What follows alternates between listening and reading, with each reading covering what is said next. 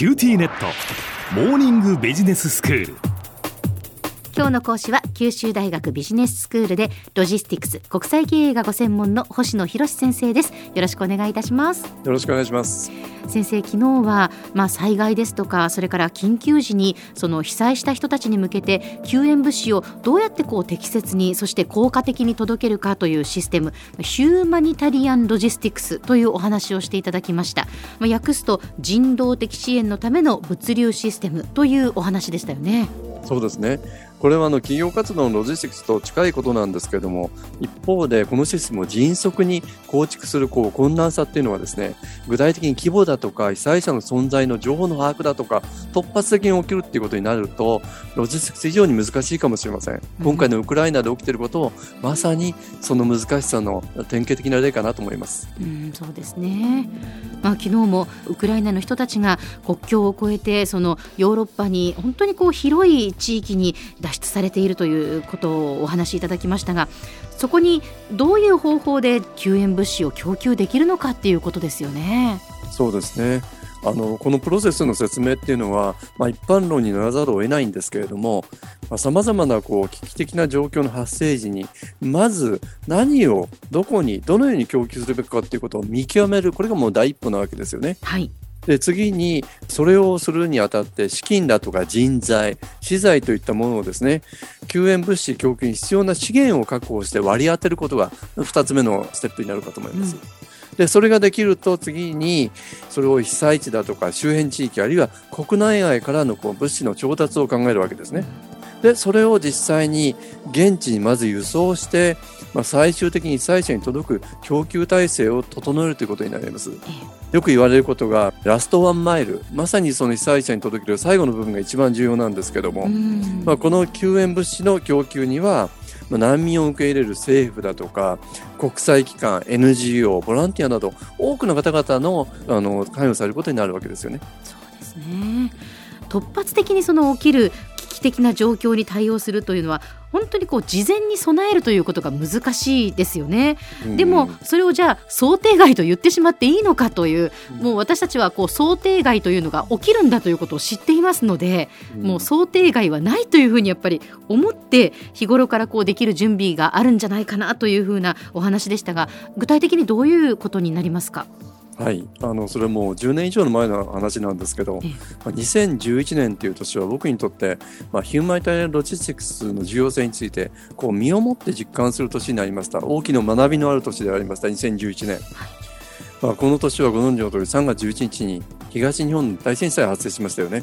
まあ、その10日後に、まあ、テレビの「クローズアップ現代」という番組で、まあ、被災地にどのように緊急救援物資を届けるかっていうことをですね、まあ、自分の考えるところ30分ぐらいお話をしたことがありました。はい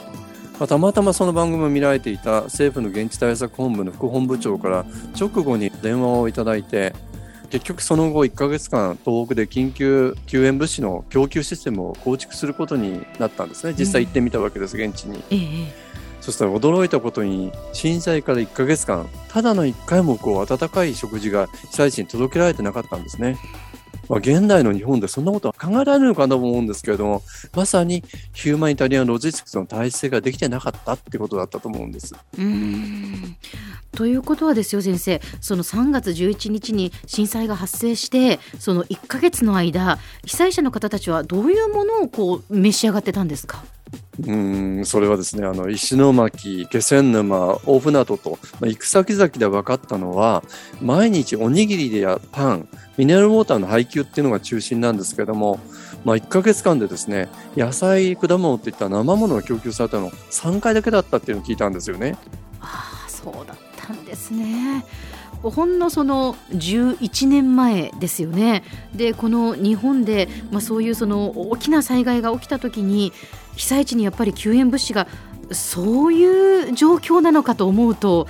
やはり驚きますね。そうですよね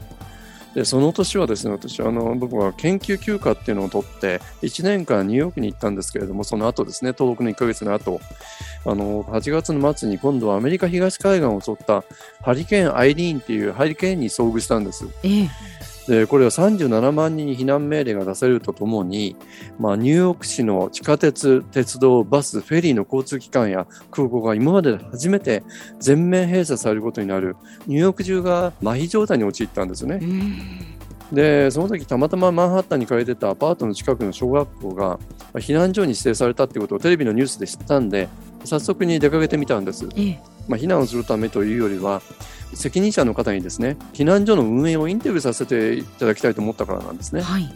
でところがその責任者の方から逆に人手が足りないんでボランティアとしてすぐ手伝ってほしいっていうふうに頼まれてでそれもいきなり施設担当のマネージャーに任命されたんですね。そうなんですかはいでその仕事は何かっていうと市からトラックで配達されてくる救援物資を適切な場所に配置して図書館とか廊下とか受付を終えた避難者に提供するって仕事だったんですね。例えば簡易ベッドだとか食料水衣類やタオル驚くことにペット用のケージ、まあ、こういったものが全部こう準備されていてそれを適切な場所に配置したんですね。で先生すぐにその対応ができたわけですか？そうなんです。なぜそんな初めて行った場所でそんな仕事ができたのかっていうと全てのやるべきこと手順が書かれたマニュアルを渡されてそれを見れば全てそれができるっていうことが分かったんですね。はあ給食室では終日温かい食事が作られていて、避難所に来る人たちにいつでもこう提供されてたし、で、実際僕自身もそこの避難所で36時間過ごしたんですけど。へえ、そうなんですね。ということは、その緊急事態に対して、日頃からきちんとこう準備ができているっていうことなんですね。そうですね。まあ、普段から救援物資を備蓄しておくこと、物資の配送システムを作っておくこと、このマニュアルが整っていれば、非常事態にもある程度即応できるってことになるわけですよね。まあ、こんなことを考えると、ヒューマニタリアンロジスティクスの、まあ、日頃からの構築と準備の必要性ということを痛感したわけです。そうですね。では先生、今日のまとめをお願いいたします。はい。いろんなこう発生するタイミングや場所、規模の大きさなど、まあ、予想つかないこと少なくないんですけれども、それでも日頃から準備をすることで、まあ、救援物資の供給を含めて被害を軽減して被災者への適切な対応って可能だと思うんですね。ですから、まあ、地震、台風、豪雨など自然災害の避けられない日本だからこそ、このヒューマニタリアロジスティクスもの重要性について十分に認識して真摯に取り組む必要があるのではないかというふうに考えました。今日の講師は九州大学ビジネススクールでロジスティクス国際経営がご専門の星野博先生でした。どうもありがとうございました。どうもありがとうございました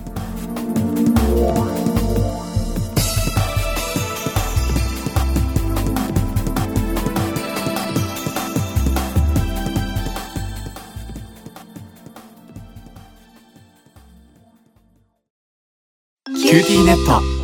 地下って乗り換えたみたいよ。よくそんなに簡単に乗り換えられるわよね。私もそろそろ乗り換えよっかな。え今の彼3人目じゃなかったっけ？今年だけで。スマホの話なんだけど。乗り換え簡単。格安スマホの QT モバイル